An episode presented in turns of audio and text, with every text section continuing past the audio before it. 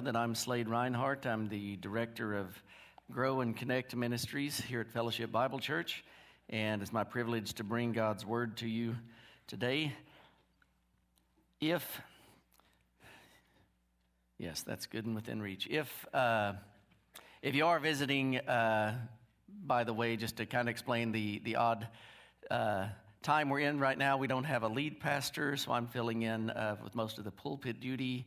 Uh, but the Lord is still Lord over our church, and so we're, we're still going forward, and He's still working through us and moving among us.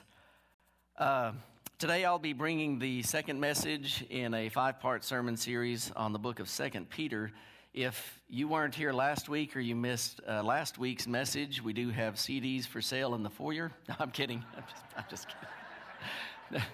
that does, uh, it probably tells you my age, right? Because who sells CDs anymore? At least I didn't say tapes. My first sermon actually was recorded on a cassette tape, though, way back in the 20th century.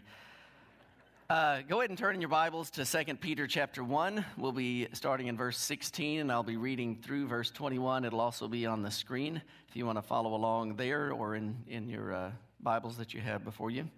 2 Peter 1 16 through 21.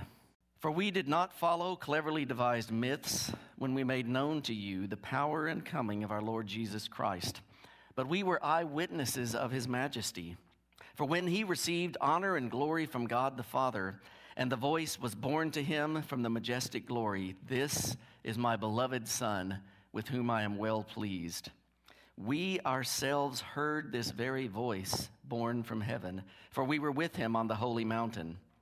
And we have the prophetic word more fully confirmed, to which you will do well to give attention, to pay attention, as to a lamp shining in a dark place, until the day dawns and the morning star rises in your hearts. Knowing this, first of all, that no prophecy of Scripture comes from someone's own interpretation. For no prophecy was ever produced by the will of man, but men spoke from God as they were carried along by the Holy Spirit. Amen. On May 29th, 1947, I should have waited for the uh, picture to show up first, shouldn't I? On May 29th, 1947, the U.S. Army's radio station in Tokyo interrupted its regular broadcast with a frightening news bulletin. They reported that a 20 foot tall sea monster had come out of Tokyo Bay and was making its way inland. For the next hour, a series of bulletins updated listeners on the progress of the Dragon as it proceeded downtown, derailing trains and damaging buildings. Troops were said to be battling it with flamethrowers, grenades, tear gas, and phosphorus bombs. Bullets were useless against the monster.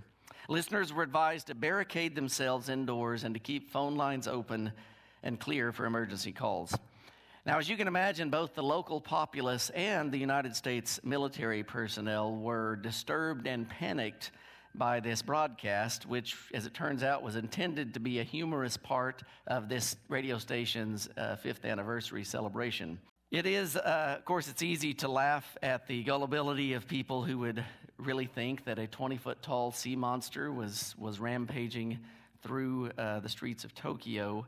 But uh, think for just a minute about why these people were fooled because as it ter- turns out the military actually started mobilizing troops and uh, asking for extra weapons since they heard that bullets were useless against it. But the reason the people were fooled by this ridiculous prank is because they believed this radio station to be a reliable source of information. They trusted the messages that the station transmitted and so they acted accordingly now, you and I have trusted a message also. We have trusted in the message of Christ. We have trusted in the message that this humble carpenter uh, born in the Middle East is the Savior of the world and that by his death and resurrection, he can forgive our sins and bring us into everlasting life.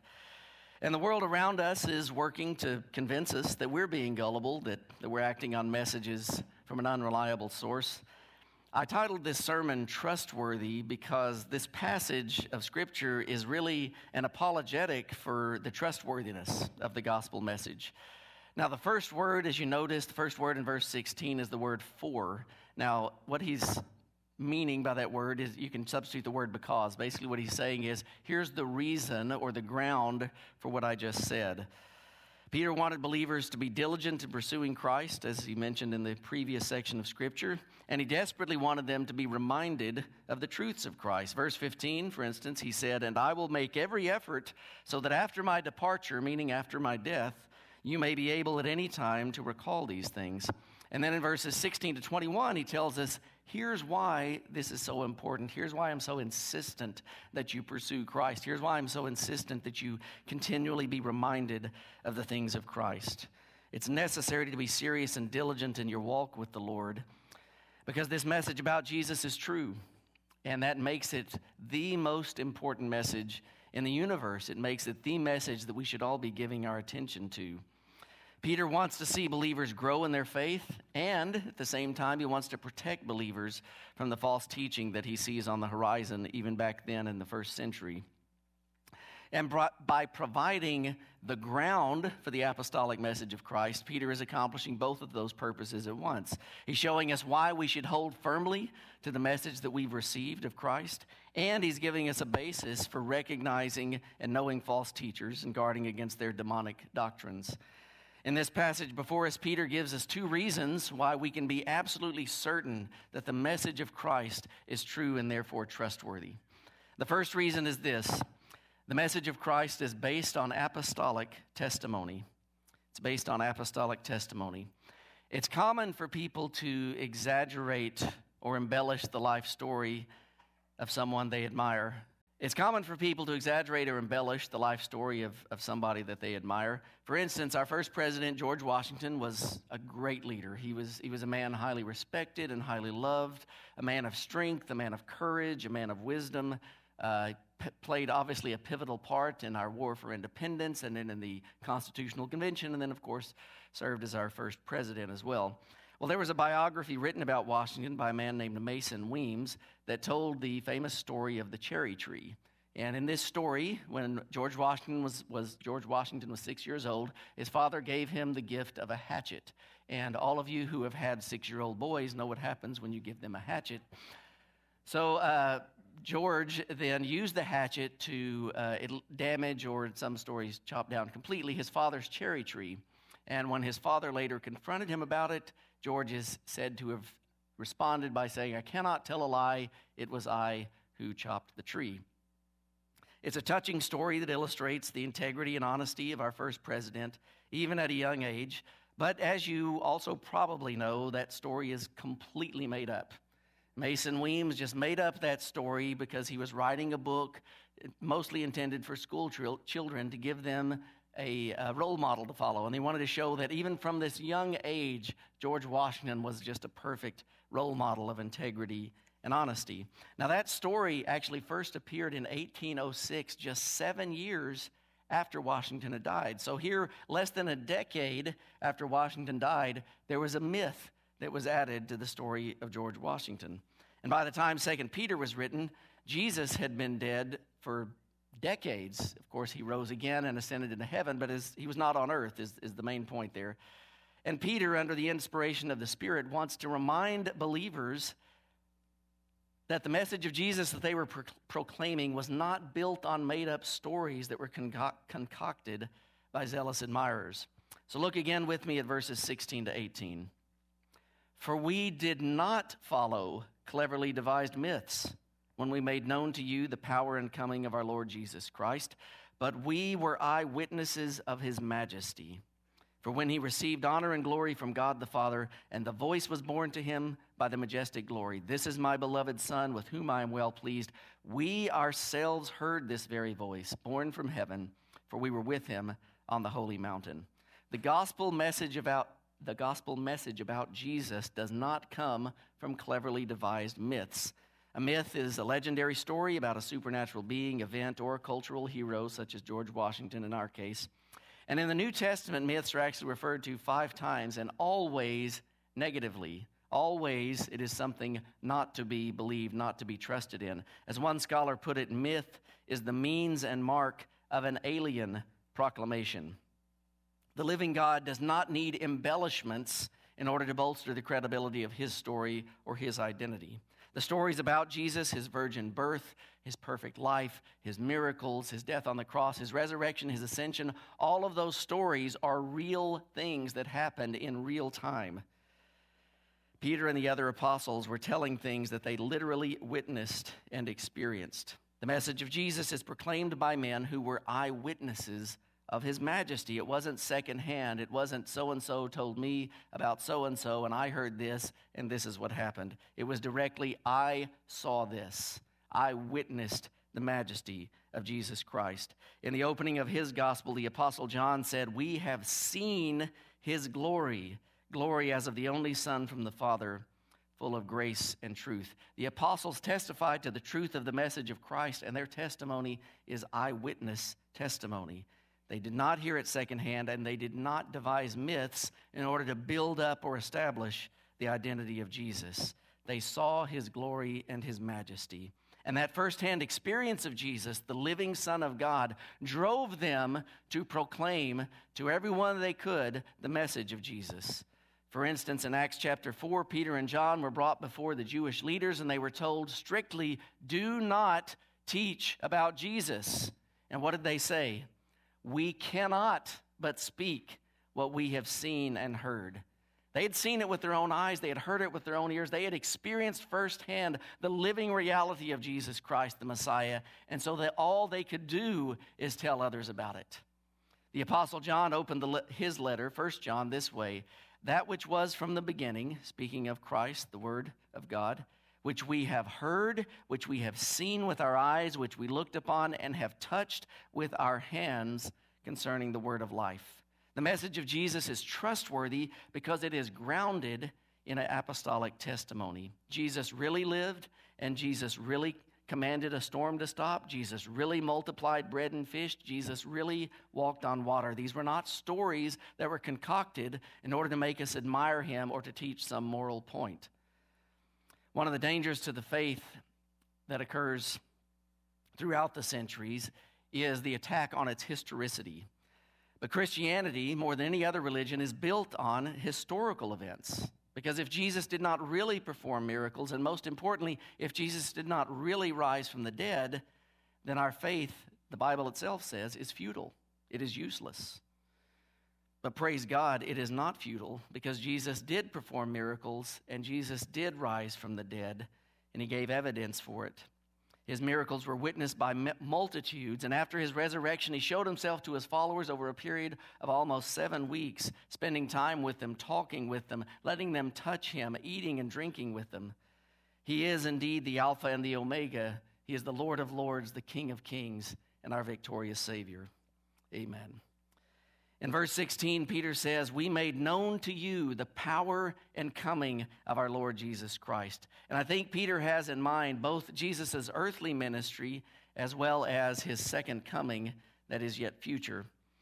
His incarnation, when he became a baby in the womb of Mary, was his first coming. So that was when he came to earth. And speaking of that, that is a phrase you do not use of a normal person because none of us pre existed before we were in our mother's womb, right? So none of us can say, well, I came to earth in 1971. No, I was born. I came into existence then. But Jesus existed beforehand. So even that phrase is a reference to his deity.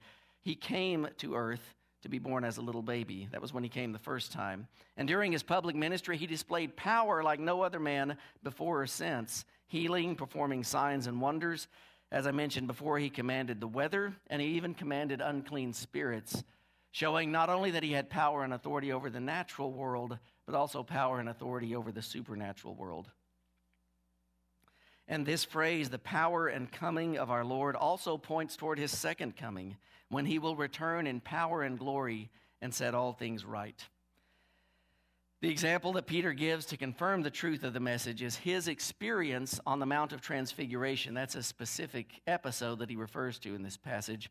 Toward the end of his earthly ministry, as you know, Jesus at one point took Peter, James, and John, the, the three apostles that we often call his inner circle, because when he would retreat with, with fewer than the full number of apostles, it would be with those three. He took them and he led them up onto a mountain. And then Matthew 17 2, 17, 2 says, And he was transfigured before them, and his face shone like the sun, and his clothes became white as light. Jesus gave these apostles a partial glimpse of his divine glory. And I say partial glimpse because if he had unveiled his full glory, I think they would have been vaporized. I'm reminded of Exodus 33 when Moses told God, I want to see your glory. And uh, God said, Well, I'm going to hide you in the cleft of the rock, and you won't get to see my face, my full glory, because you would die. You will just see my back or, or my partial glory. So I think that's the same kind of thing that was happening here. Jesus did not unveil his full glory, but he unveiled enough of his glory to demonstrate undeniably that he was indeed the divine Son of God. Can you imagine what it must have been like? Can you imagine looking at someone whose face is shining like the sun? How many of you ever have tried to stare at the sun, see how long you can do it? Few of us have, right? Mostly men, few of the ladies. You can't do it for long, right? But can you imagine that intensity of light being emitted from a fellow human? I mean, it, was, it was just undeniably something divine and supernatural going on here, and the apostles were witnessing it firsthand. Again, Peter, James, and John were not hearing about it as the other apostles did. Peter is saying, I was there on the mountain, I saw his majesty unveiled right in front of me. And then, in addition to that divine display of light, Moses and Elijah, Moses and Elijah, who had been dead for centuries by this point, they appeared and they started having a conversation with him. In fact, the Bible says that they were talking about his soon departure from the earth. Moses and Elijah, both uh, authentic, authoritative prophets in God, talked to Jesus, again, authenticating him as the divine Messiah. And then to top it off, it says Jesus received honor and glory from God the Father when the Father said, This is my beloved Son with whom I am well pleased. God the Father spoke audibly from heaven and affirmed the life and ministry of his son. He affirmed that Jesus was his son. This is my beloved son. He affirmed that the life and ministry of Jesus was perfect and good because he said, I am well pleased with this, my son.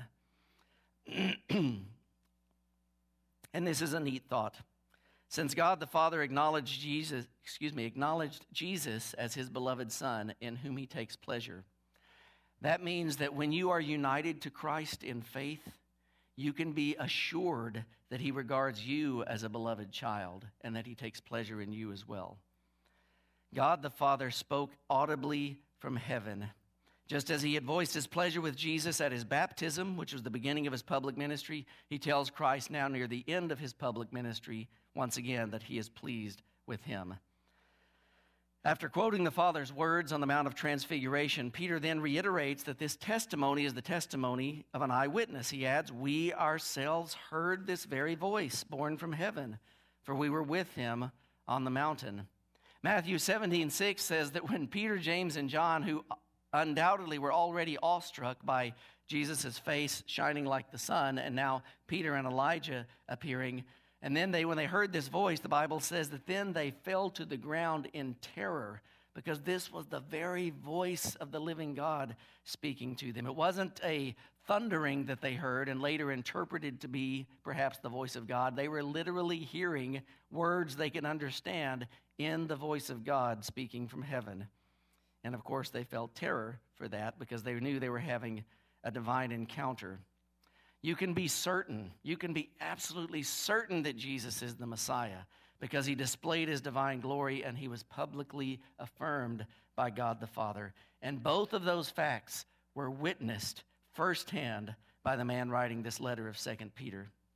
This message about Jesus of Nazareth being the Messiah, the Son of God, the Savior, it is rooted in reality. It isn't a wish, it isn't a fable, it isn't a tale that someone made up. It is real and true. And by itself, it stands as a strong reason to believe in the reliability of the message of the apostles because they were eyewitnesses of his life, of his ministry, of his death, of his resurrection, and eventually of his ascension.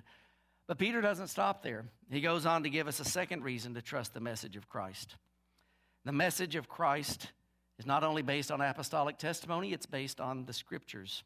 Centuries before Jesus was born in Bethlehem, God told Israel that he was going to send his Messiah.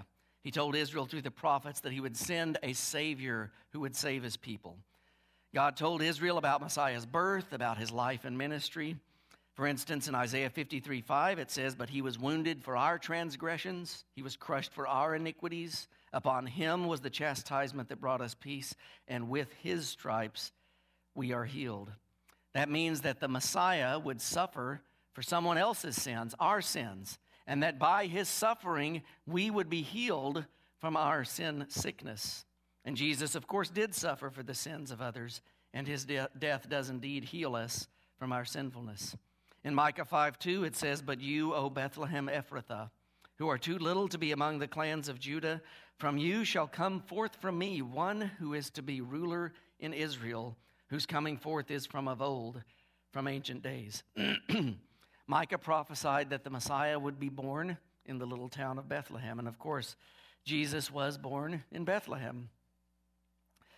Messianic prophecies like this are found throughout the Old Testament, and because Jesus and only Jesus fulfills these prophecies, the Old Testament scriptures serve as a confirmation of the messiahship, the divine sonship of Jesus Christ, and the trustworthiness of the gospel.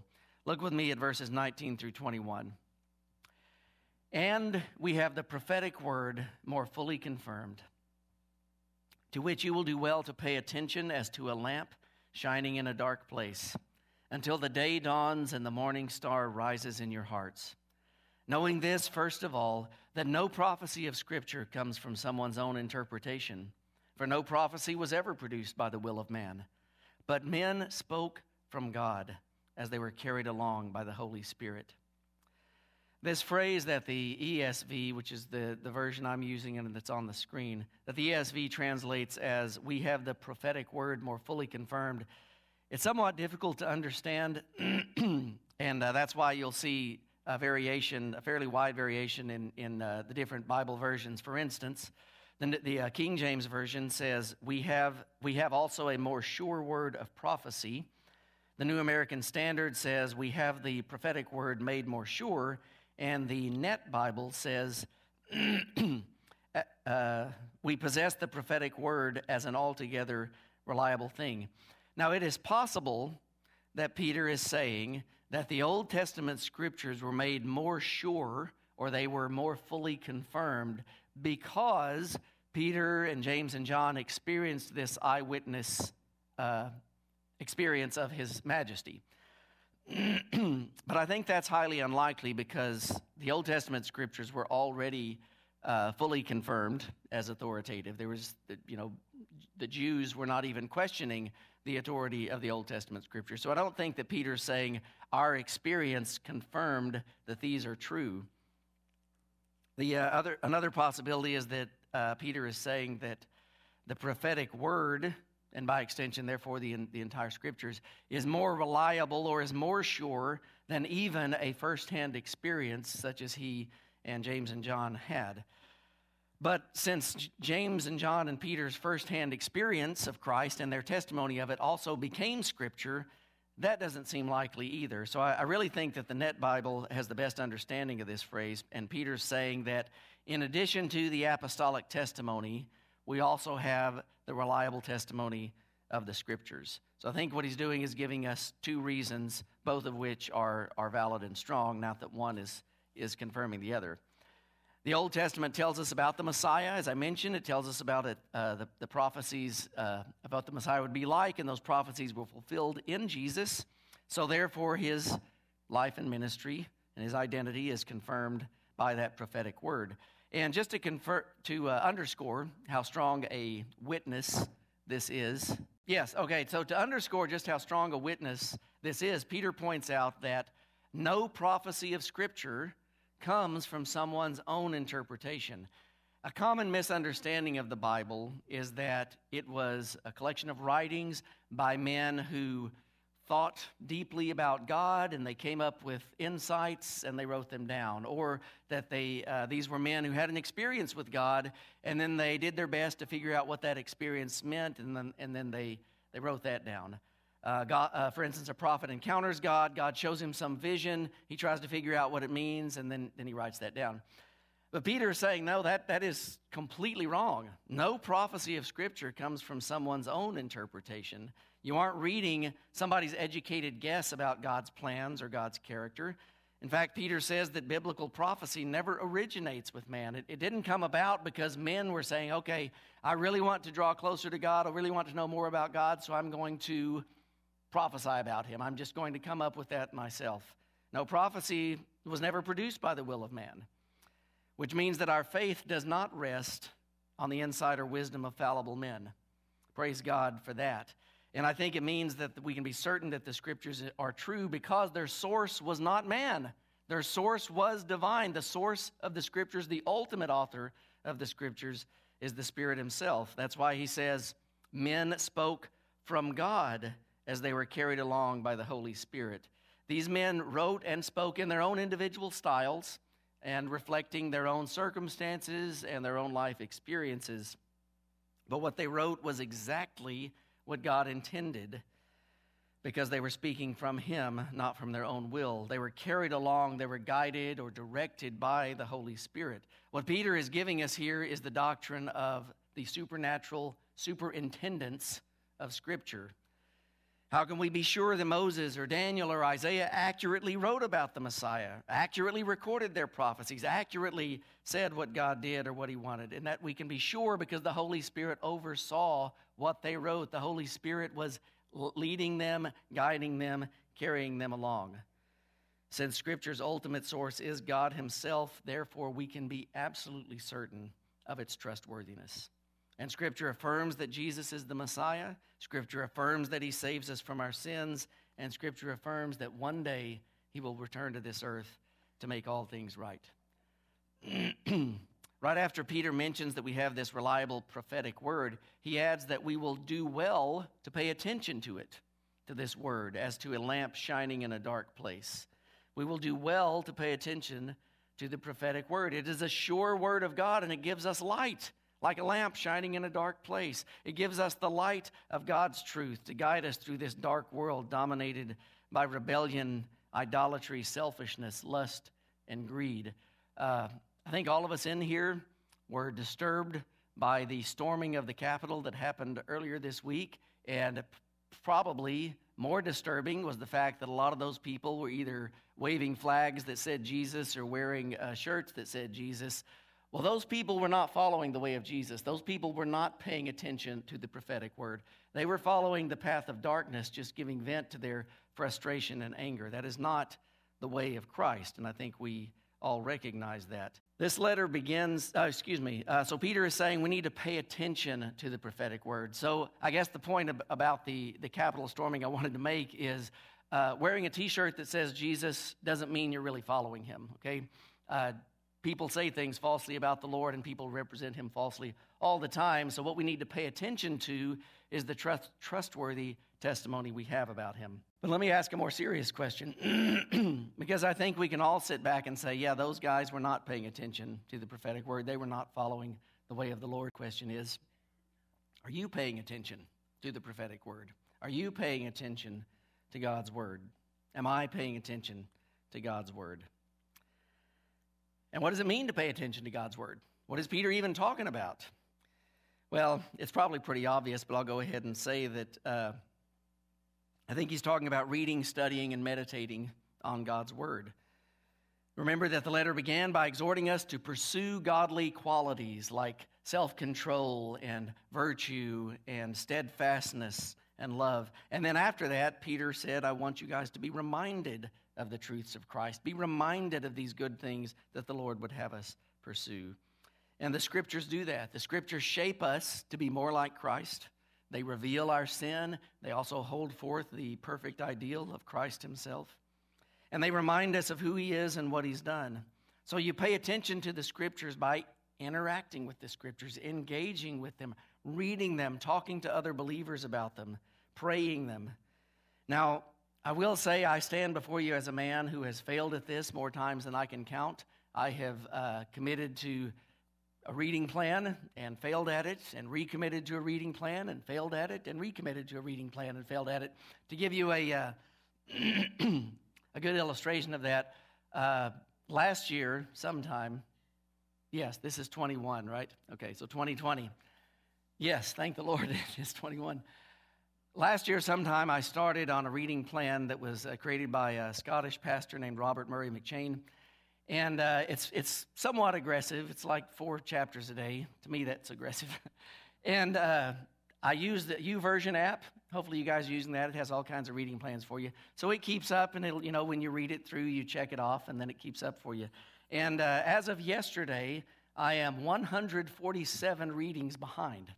So I know about failing in this area, okay? Uh, I'm, I'm, right there with you. We're all prone to neglect God's word, especially in this image driven world we're uh, living in. But God is urging us to pay attention. Now, He isn't telling us how many chapters a day we need to read. In fact, He isn't necessarily saying you need to read every single day. What He is saying, though, that you need to pay attention to the revelation that I have given. So that does involve reading at some point. It does involve meditating. It does involve thinking about it and shaping your life by it. And by the way, the uh, I, something I was struck by just this morning as I was thinking about it.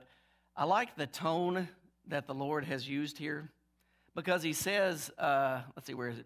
So, verse 19, uh, we have the prophetic word more fully confirmed, to which you will do well to, to pay attention. Do you notice how that's not a scolding tone? That doesn't, it shouldn't feel like a scold, okay? This is not God, the schoolmaster, with his stick striking your knuckles and saying, pay attention. He's saying, you know, you'll do well to pay attention to this, this revelation that I've given to you for your good, for your blessing, for your enjoyment of your relationship with me. Our efforts to pay attention to the Word of God are one of the means that God is using to more fully redeem us, to more fully shape us into the image of Christ.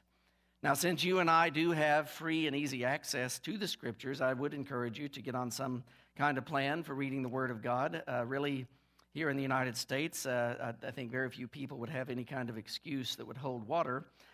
If you've never, for instance, if you've never read the Bible all the way through, let me just encourage you to, to set a plan to do that. And don't think that it has to be in a year. That for some reason, I don't know where that came, but all, everybody is always like, you got to read. No, don't worry about reading it through in a year. Make a two year plan, a three year plan, a five year plan. Just Start moving through the Word of God. Start reading the Word of God. You'll be shaped, you'll be blessed, and most of all, you'll draw closer to Him. And uh, by the way, if you do want any more ideas for ways to interact with the Word of God, feel free to contact me, and I'll be happy to share some more ideas with you and commiserate with you on, on our failures. Uh, now, having said that, you know, I mentioned that this is not really a scolding tone. So, one thing I want to continually add uh, whenever a passage of Scripture is giving us an exhortation or a command, because, okay, he said we, should, we do well to pay attention, so that's something we should do. That is a should, okay? That's, it is a good thing that we should be doing this. It is not a good thing, it's a bad thing if we were to neglect it. Uh, but I want to add that your standing with God as a beloved child is not based on how well you're doing at paying attention to God's word. There are more benefits and blessings than I could possibly name to reading and studying God's Word, the most important of which is just drawing closer to the Lord Himself. But if you, like me, have failed, if you are also 147 days behind in your reading plan, don't lose heart. Don't be discouraged. Don't give in to the devil's lies that now the Father is standing and looking at you, shaking his head in sad disappointment at your pitiful weakness and lack of commitment. No, God still loves you as a beloved child, still accepts you, and still wants the absolute best for you. He will not disown you or push you away. So if you've been neglecting to the Lord, excuse me, if you've been neglecting the Word of God, tell the Lord that. Ask Him to give you a renewed love for the Lord, and then start again. Not in order to make yourself acceptable, of course, but to engage with this channel of grace that God uses to work His redemption in your life. So Peter says we need to pay attention to the prophetic word. And then he adds this interesting phrase until, until the day dawns and the morning star rises in your hearts. So he says, You would do well to pay attention to this prophetic word as to a lamp shining in the darkness until. What does he mean by that? Is there like an expiration date on the Bible? Are we supposed to stop at some point? Well, here's what he's saying that uh, he's really pointing toward the fact that there's a day coming when we will not be in a dark place. Okay, there's a day coming then when we are going to receive more light than even, even the scriptures give us because we are going to see truly the unveiled glory of the living Christ. The day will dawn, speaking of the return of Christ. The, the morning star, Jesus himself, will rise. He will come back to this earth and he will set everything right. He will establish his kingdom in perfection. Sin, sorrow, rebellion, all of these will be done away with. But until then, Peter says, Give attention to the light that God has given you in His Scripture. It's a precursor to the, to the uh, greater light that we'll experience at the second coming of Christ. So here's what I think God is telling us today the message of Christ is true. The apostles and the scriptures confirm it. The gospel that is proclaimed in the New Testament is absolutely reliable. You can build your life on it, your life on this earth and your life after death. To state it more personally, you can trust the message of Christ. The message of Jesus that was delivered by the apostles and predicted by the Old Testament is sure. No attack can break the eyewitness testimony of the apostles and the God breathed testimony of the Old Testament scriptures. No scholar, no skeptic can take away the truth of the message of the good news of Jesus of Nazareth. So, my encouragement is to center your life on this trustworthy word, center your life on this life giving message. Jesus, the Son of God, who is the Messiah, he died for your sins. He rose from the dead and ascended to heaven. He is Lord of all, and He gives forgiveness and life and adoption and union with Him to everyone who will trust in Him. Amen. There's a thousand different ways that you can apply this message to your life. I'll give you just a few suggestions. One, I will encourage all of you to do is to thank the Lord that He has given us a sure and trustworthy message. Thank the Lord that He is true. We can rely on Him, we can trust in Him. No matter what else in life may be uncertain, He is absolutely certain. I don't know when the Lord will return, of course, but let's pretend for a minute it's centuries from now. I don't know if the United States of America will exist 100 years from now, but I know the kingdom of God will exist. I know that Jesus will still be Lord and on the throne, regardless of what comes your way. Thank the Lord that He is true and trustworthy. You can also commit to reading God's Word regularly. Again, you can choose a plan, you can talk to a friend, you can touch base with me, choose a plan that will fit well with your life. Don't do something crazy like, okay, I'm going to read 20 chapters a day in the original Hebrew, man, I'm going to do this. Don't set yourself up for failure. Set yourself up for success in that regard. And then finally, I would just encourage you to tell someone of something you learned from this passage today or something you were reminded of, something that encouraged you in your faith in Christ and in your walk with Him. Why don't we all stand and I will close this in prayer. And as I do that, I'm going to ask our prayer team to come forward. As always, there'll be some people up here at the front of the stage who are ready and willing to pray with you, to encourage you in any way, to uh, talk to you about any needs that you might have and see how we might serve you.